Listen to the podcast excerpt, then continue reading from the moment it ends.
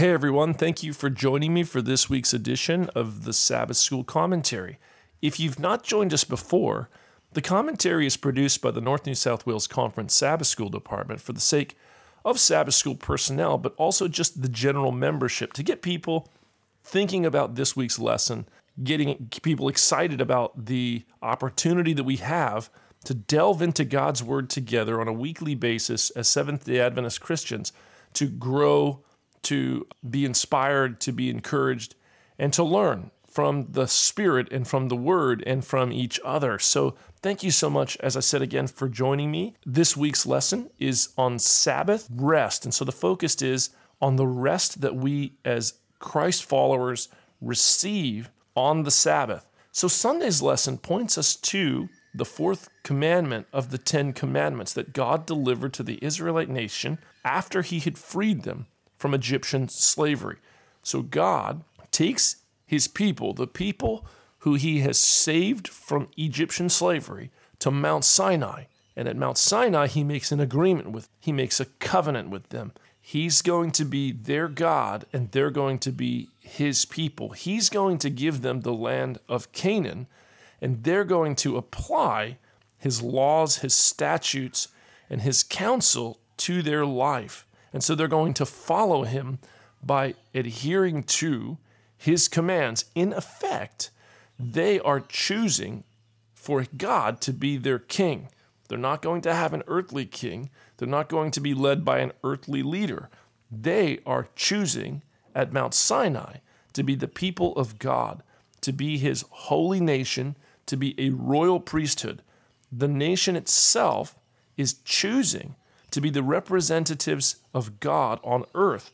And the purpose of them being the priests of God or the representatives of God on earth is so that God can fill the earth with his glory because God loves the people of the earth and God wants to save all of the people of the earth and he elects Israel so that he can use them to reach through them to the rest of the world. And he gives the terms of their agreement. And basically, the Bible, even in the book of Deuteronomy, calls these Ten Commandments the covenant because they're the central feature of the agreement between God and his people. In the center of these 10 moral commandments, which serve as the basis of the agreement between God and his chosen people, is the Sabbath commandment. And it's the fourth commandment of the 10.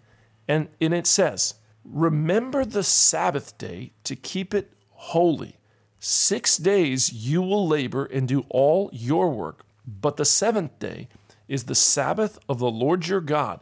In it you will do no work, your son, nor your daughter, nor your manservant, nor your maidservant, nor your cattle, or the stranger who's within your gates. For in six days the Lord made the heavens and the earth, the sea, and the fountains of water, and rested on the seventh day. Wherefore the Lord blessed the Sabbath day and hallowed it. So the lesson points out that when God is giving his Ten Commandments to his covenant people, he tells them to remember the Sabbath day.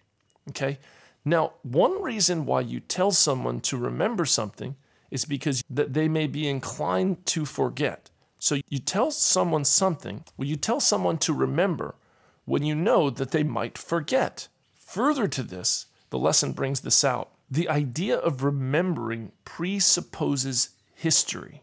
Okay, it presupposes that something happened in the past. The commandment itself addresses what historically happened in the past.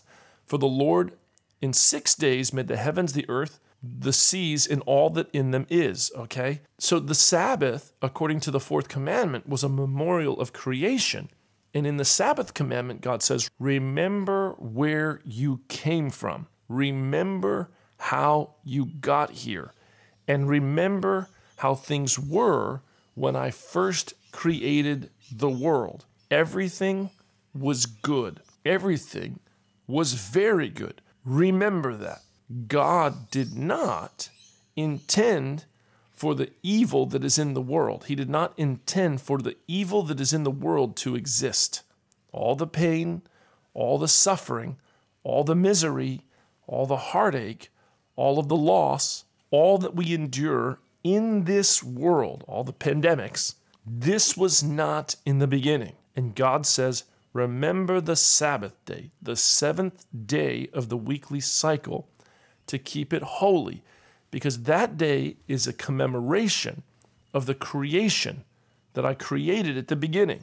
And the creation that I created at the beginning was perfect. It was finished, complete, could not be added to, could not be taken away from. I created it and it was good and it was very good. Remember this. Remember the goodness of God in creation. Further to this, when, when we remember the Sabbath day, we remember that we are children of God. We are not creatures that just happened into existence. We, we did not just stumble into existence. We're not the random byproducts of natural forces, unintended, undesigned, undirected, meaningless, without purpose. That's not us. When you remember, when you keep the Sabbath day holy, and when you remember who you are, you are a child of God. You are not an accident. You are not a mistake. Our race was intended, our race was designed. You can find rest in that. You can find peace in that because you matter. Your life matters. Your family matters. Your friends matter. People matter. If we did not come into existence through the mighty hand of God, then how did we come into existence? Oh, did, did life arise from nothing, unguided, undirected, unintended, with no purpose? If that is the case, you can fall into a kind of nihilistic, destructive view of reality because does anything matter? Does anything really matter? And if it doesn't matter, if in 10 billion years everything will disintegrate into oblivion, then, then why would you ever think it makes sense to care about anything, to care about anyone, to maintain meaningful relationships? Look, remembering the Sabbath day brings rest because it helps us to understand that we're children of God and that our life matters. The Sabbath is a sign of that fact, it's a memorial of creation.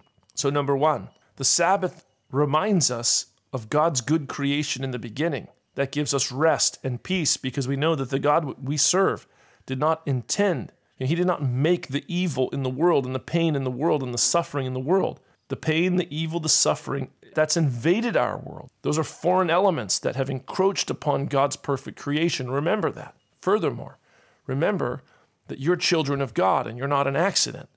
That brings rest, that brings peace, that brings comfort, that brings happiness, that brings wholeness. So remember the Sabbath day, don't forget it. Monday's lesson points us to Deuteronomy chapter 5, and it talks about celebrating freedom and how the seventh day Sabbath is a celebration. It's a commemoration of the freedom that God provides to his creatures. Deuteronomy chapter 5 verse 12 through 14 through 12 through 15 states, "Observe the Sabbath day to keep it holy, as the Lord your God commanded you.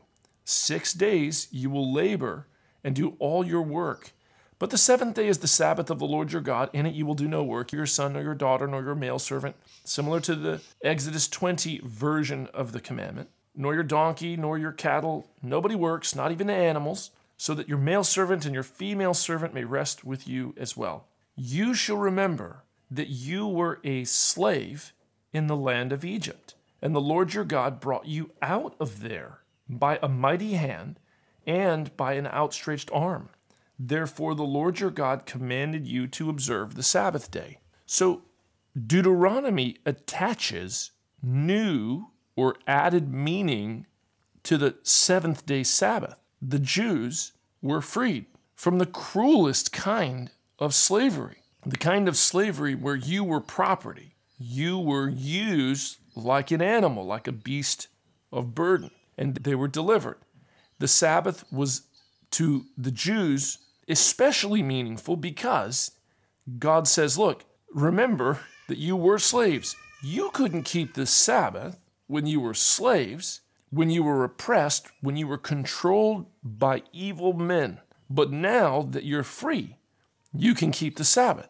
So let's understand that the Sabbath now for you is a commemoration of the fact that I freed you, that I delivered you. And every day you rest, every seventh, every seventh day when you rest on the Sabbath, You're commemorating your freedom. You're celebrating your freedom. Now, the lesson points out, really importantly, that we're all slaves to sin. And Jesus, according to Matthew 121, was sent to save his people from their sins and the slavery of sin. In John chapter 8, when Jesus is in the midst of a discussion, you can call it a discussion, a debate with the religious leaders of his day, he says, All who commit sin are slaves of sin. All have sinned, by the way, and fall short of the glory of God. Therefore, all are slaves. But Christ has redeemed us from the slavery of sin. And this is what the Sabbath represents to the Christian believer, to the New Covenant believer, that what was happening in the experience of the Jews, although it was an actual historical reality, it represents the experience that we all have. We're freed through the blood of a lamb from slavery, from sin, and we're led on a journey out into the wilderness to make an agreement with God where he gives us his statutes, his laws, his he teaches us his way, and then he guides us from step to step towards the promised land. He that commits sin is a slave of sin. And so Jesus, he came to save his people or deliver his people from their sins. Did you ever wonder why the Savior is named Jesus? The name Jesus is a transliteration of the name Joshua. And Joshua was the Old Testament person who led the Israelites into the promised land. He, he was leading them to heaven. He was really, his ministry was the extension of Moses' ministry, the deliverer from Egypt. And he delivered them into Canaan. So this is relevant for all of us. So, Sabbath rest is about remembering that we're free. We are not possessions of a corporation. We, we don't belong to the government. We belong to God. And God has freed us from sin, from bondage, from the from the rat race. We, the Sabbath is a commemoration of freedom. And it, it speaks to so many important things. We work all week long we slave away for a corporation, for a business, or whatever. And you can be conditioned by that to that's all you are, right? That's what you are. You're this person who produces products or services for this company, and then you get money, and this is what life is all about. No, the Sabbath reminds you that you belong to God and that you don't belong to a corporation or a government. You're not a slave to a corporation. You're not a slave to a government. You're a free person under God. Yeah, just and, and further to that, that you were freed through Jesus from sin. And uh, Romans chapter 6, the lesson highlights and asks the question Does Romans chapter 6 have any principal correlation with this idea of the Sabbath being a sign of freedom from sin, freedom from slavery? And so I want to read with you Romans chapter 6, beginning in verse 1, and we'll just kind of contemplate that question. Does the teaching of Romans 6, 1 through 6, have any, you know, connection to this idea of freedom and deliverance on the Sabbath. The Sabbath being a sign of freedom and deliverance. So Paul says, What shall we say then? Are we to continue in sin so that grace may increase? May it never be. How shall we, who have died to sin, still live in it? Or do you not know that all of us who have been baptized into Christ Jesus have been baptized into his death? Therefore, we have been buried with him through baptism into death, so that as Christ was raised from the dead through the glory of the Father, so we too might walk in the newness of life. So the baptismal service is a dramatization that we are experiencing the, the, the death of the old person. We who were baptized into Jesus were baptized into his death. Our old selves, our old lives, are buried with Jesus in the grave it's gone, it's no more. And then he says, so that, so we might too walk in newness of life. Jesus was raised from the dead, and God offers through the power of the Spirit the resurrection experience. For if we have become united with him in the likeness of his death, if we've chosen to, to give ourselves fully to him and die to our natural inclinations, our natural desires, tendencies, and urges, then certainly we shall also be in the likeness of his resurrection. Knowing this, that our old self was crucified with him because God in Christ was reconciling us to himself and he was laying our iniquities upon Jesus. Our old self was crucified with him in order that our body of sin might be done away with, so that we would no longer be slaves to sin. For he who has died is freed from sin. So when you experience repentance in Jesus' name and surrender your life fully to Jesus, although you may not be perfect in yourself, like Paul says, I know that is that in me, that is to say in my flesh, there dwells no good thing. But when you experience repentance in Jesus' name and you begin to be born again, and you are born again, you know, you are freed from the condemnation of sin and the power of sin as well. And you begin to receive victory in your life. So I know this personally. I know this personally. So I've had addictions, like very strong addictions, like the kind of addictions where you think to yourself, it's not possible. You will die with this addiction. And I've struggled with addictions that when that were so ferocious that when I meet people today who struggle with the same addiction, I almost don't believe that they can be freed because it's so rare that anybody with those particular addictions ever frees themselves from them or ever is freed or delivered from them. But in my own personal life, as a fallen sinful man, spending time with Scripture, beholding the Christ, and experiencing the power of his resurrection in my life, finding the gift of repentance through the goodness of God, and then seeing, just feeling this freedom and knowing in my inmost soul that Christ redeemed me. He freed me, and that I could now walk in newness of life. And those things that had power over me no longer had power over me. And, and that's a beautiful thing. It's a wonderful thing to experience the power of Jesus' resurrection. But you have to die first. You have to die with him in baptism and not just go into the water of baptism, but be really experiencing the conviction for sin and the willingness to die. Because the only remedy to, to fix sin, you can't be reformed, you have to die. It's, the Bible says, let the wicked forsake their way and the unrighteous their thoughts. So it's just you forsake your way, you forsake your thoughts. Jesus put it like this Deny yourself, pick up your cross, and follow me. Self denial and self sacrifice. The full recognition, the full acknowledgement that in you there's no good thing. You see, you can't see, you're blind. Um, you're dead in trespasses and sins. And, and all of your best efforts will amount to nothing. And they're filthy, they're terrible, they're horrible because you're fraught with selfishness, you're fraught with sin. There is no remedy. You just must die with Jesus and then be resurrected with Jesus. And that can happen through the power of the Spirit. This connects to the Sabbath. And, and we get to celebrate our conversion and our freedom from sin on the seventh day Sabbath. And that's a really beautiful, beautiful thing to consider. And we, we, so the Sabbath reminds us have you ever forgotten all the great things that God has done for you? The Sabbath can help us to remember. It's a time to remember all that God's done in our lives, all that God's freed us from in our lives. And so that's a really powerful thought. So, for the sake of time, I'm just going to make a comment on Tuesday's lesson, and then we're going to just jump to a point or two on Wednesday's lesson. So, Tuesday is entitled The Stranger Within Your Gates, okay? It points out that in Exodus chapter 19 and verse 6, that the nation of Israel is called to be God's special people. Now, I mentioned earlier in the commentary that God did not elect Israel. I inferred to this fact. God did not elect the Israelite nation because he cared for them more than everyone else, but he was going to use them as his witnesses, as his priests, as his nation of priests. So he wanted to reach the world through the Israelite nation. So, in a way, you, you could say that God, through electing Israel, was electing the world because he was electing Israel so that he could reach the world through them. I hope that makes sense. So, the lesson highlights that the Israelite nation they, they do enjoy special privileges. They are the object of God's special care and concern. But it's not because God is preferential. It is not because God is a respecter of persons, for God is no respecter of persons.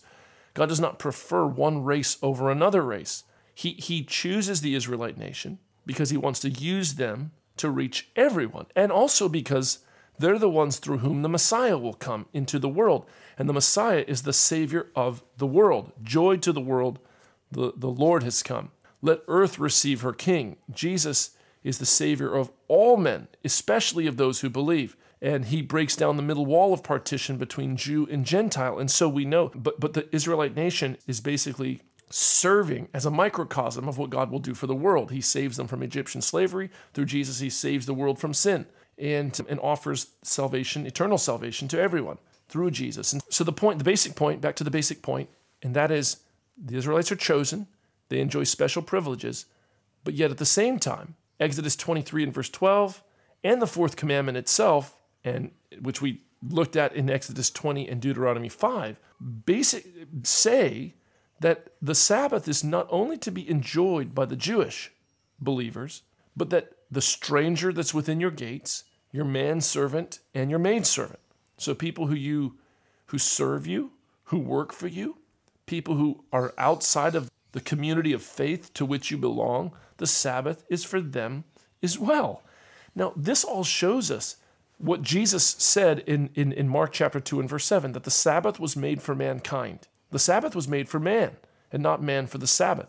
Therefore, the Son of Man is Lord also of the Sabbath day. It's not Mark 2 and verse 7, it's Mark 2 and verse 27 and 28. The word man that Jesus uses in Mark 2:27, the Sabbath is made for man, is the Greek word anthropos, from which we derive our word anthropology, which is the study of all men. And so the Sabbath was made according to Jesus for anthropos, for all men, for everyone. And it was instituted in, in, in the Garden of Eden before there was ever a Jew. And then when God establishes the Jewish nation, he says, look, the Sabbath isn't just for you, the Sabbath is for everyone. And this is an indication that God was not just selecting the Jews because he cared more about Jews than about other people. No, because if, if he was selecting the Jews because he cared about the Jews more than other people, then the Sabbath would be just for them. And God would not have said, hey, listen, the Sabbath is also for the stranger that's within your gates. The Sabbath is also for those who work for you. And, and, and this is an important lesson because you know, the God of the, the Old Testament is the God of the world. And he loves the world and he wants the whole world to enter into Sabbath and into rest. The freedom that he offers, the redemption that he offers is not just for Israel, it's for everyone. And he made the human race at the beginning. And the whole human race was destined by God to be to flourish in his image. And so here we go, man. This is really cool. The Sabbath is for everyone. And God is good. He's no respecter of. Okay, so Wednesday's lesson, we just want to read a story from John chapter 5, verses 7 through 16. The lesson is, is pointing out that it's important that service for others honor God's, serving others honors God's Sabbath. Now, the Jews of Jesus' day, they had forgotten this fact. And I think I just want to point something out here. It's really to not assume that the Jewish nation was always in the condition that it was in when Jesus was born into it. The Jewish leaders had a certain relationship with the Sabbath, a certain relationship with the law. It's easy for modern thinkers to assume the Jewish nation throughout all of its history related to the law, related to the commandments, and related to the, the scriptures the same way that the Pharisaical and Sadduceical leaders of Jesus' time did. But that's not the case. We have no indication from history or from scripture that would be the case. Now, we do know that that cultures shift and they change over time. And I would even say that there's indication from the New Testament that there were times in the Old Testament where the gospel was understood. And one of those indications is when Jesus says in John chapter 8, and I think it's verse 56, Abraham saw my day and was glad.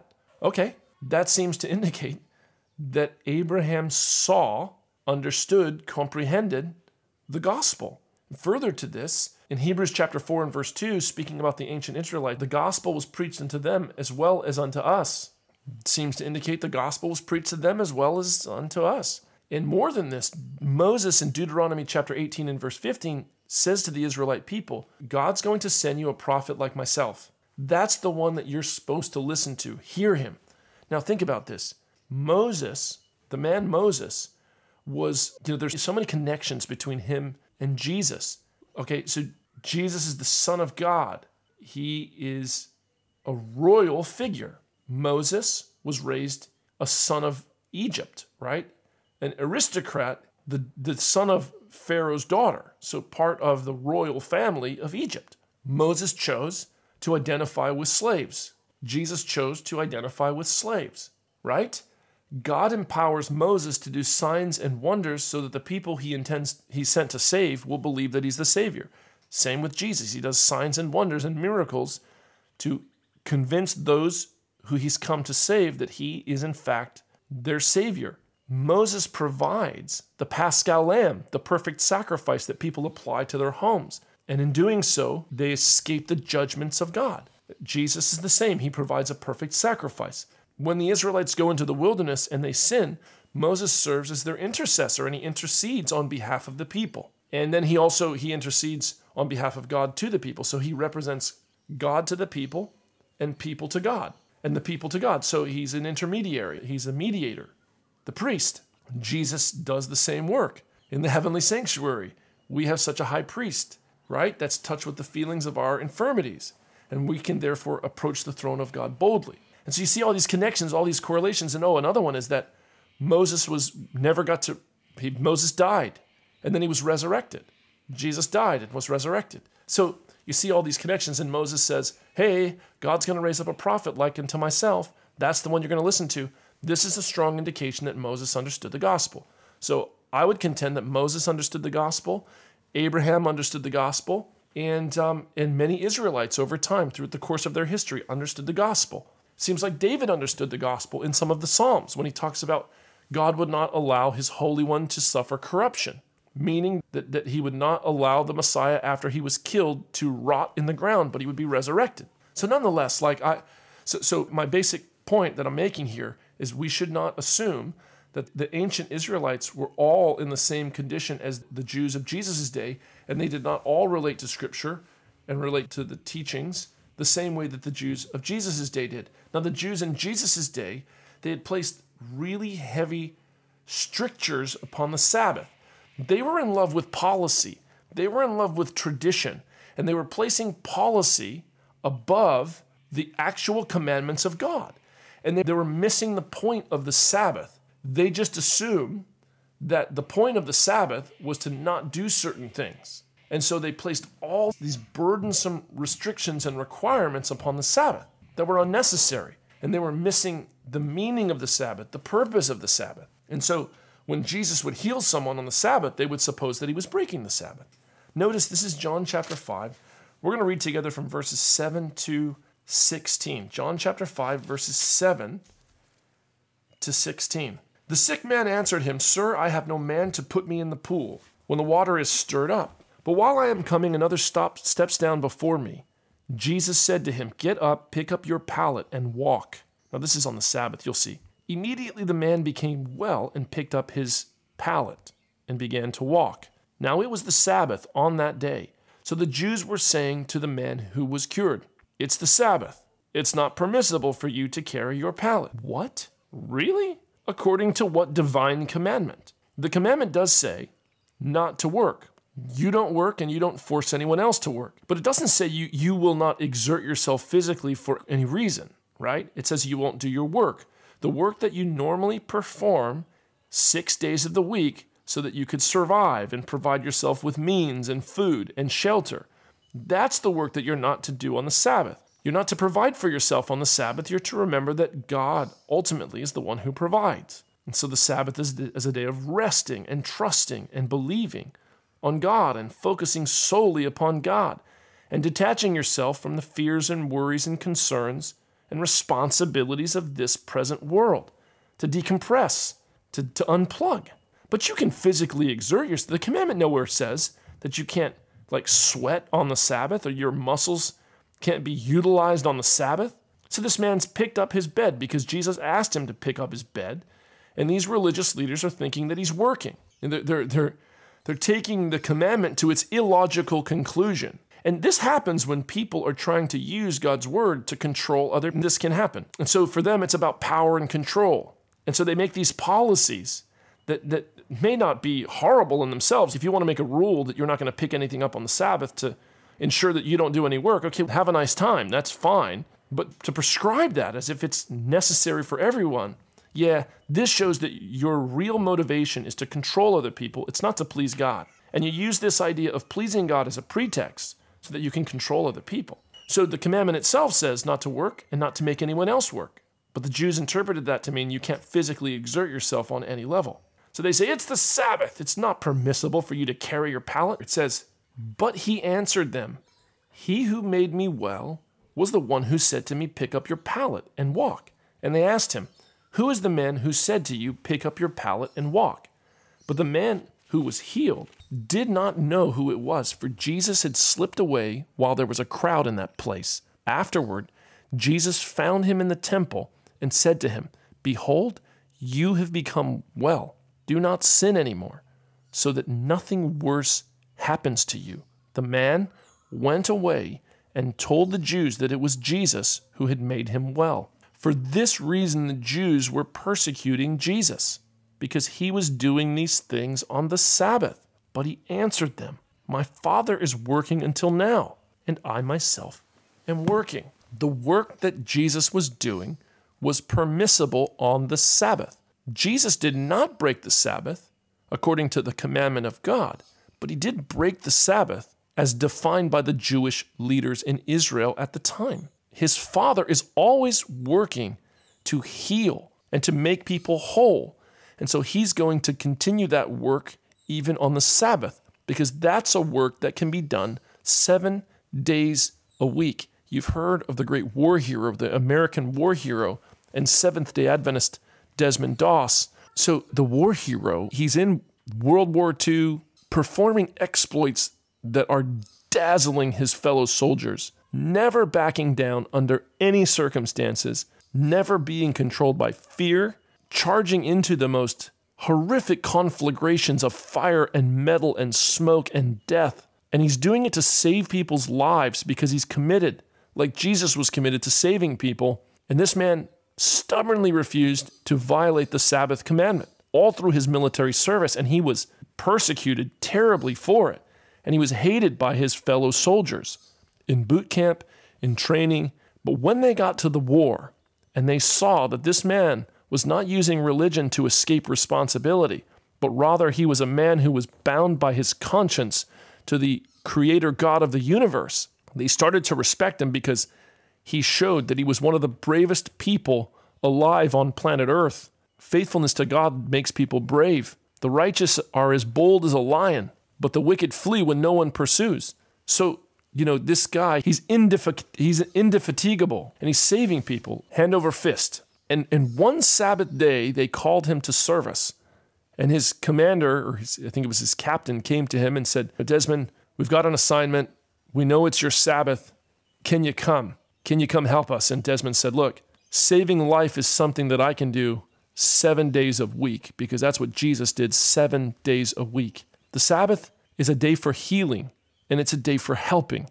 If you have opportunity to serve and to help and to to bring wholeness, then the Sabbath is a day for that. And furthermore, it is a day where it is permissible to exercise your body physically. And now, of course, people who don't love God but who want to feign as if they're keeping the Sabbath will say, yeah, it's perfectly lawful to physically exert yourself on Sabbath, and therefore I'm going to go do an activity where I'll distract myself and never think of God once and then say it's fine. Like, that's okay, that's between them and their conscience. I'm not going to judge people, but you want to go on a, a jog on the Sabbath? Uh, is there something wrong with that? I, I couldn't see why. You eat healthy food on the Sabbath, so why would it be wrong to go for a, a jog or, or, a healthy walk on the Sabbath or go for a swim on the Sabbath and get a, get a good exercise in the water? Or, yeah, like exercise, be healthy. That's one of the eight laws of health. And you eat on the Sabbath, you sleep on the Sabbath, so you couldn't go for a jog on the Sabbath? Well, of course you could.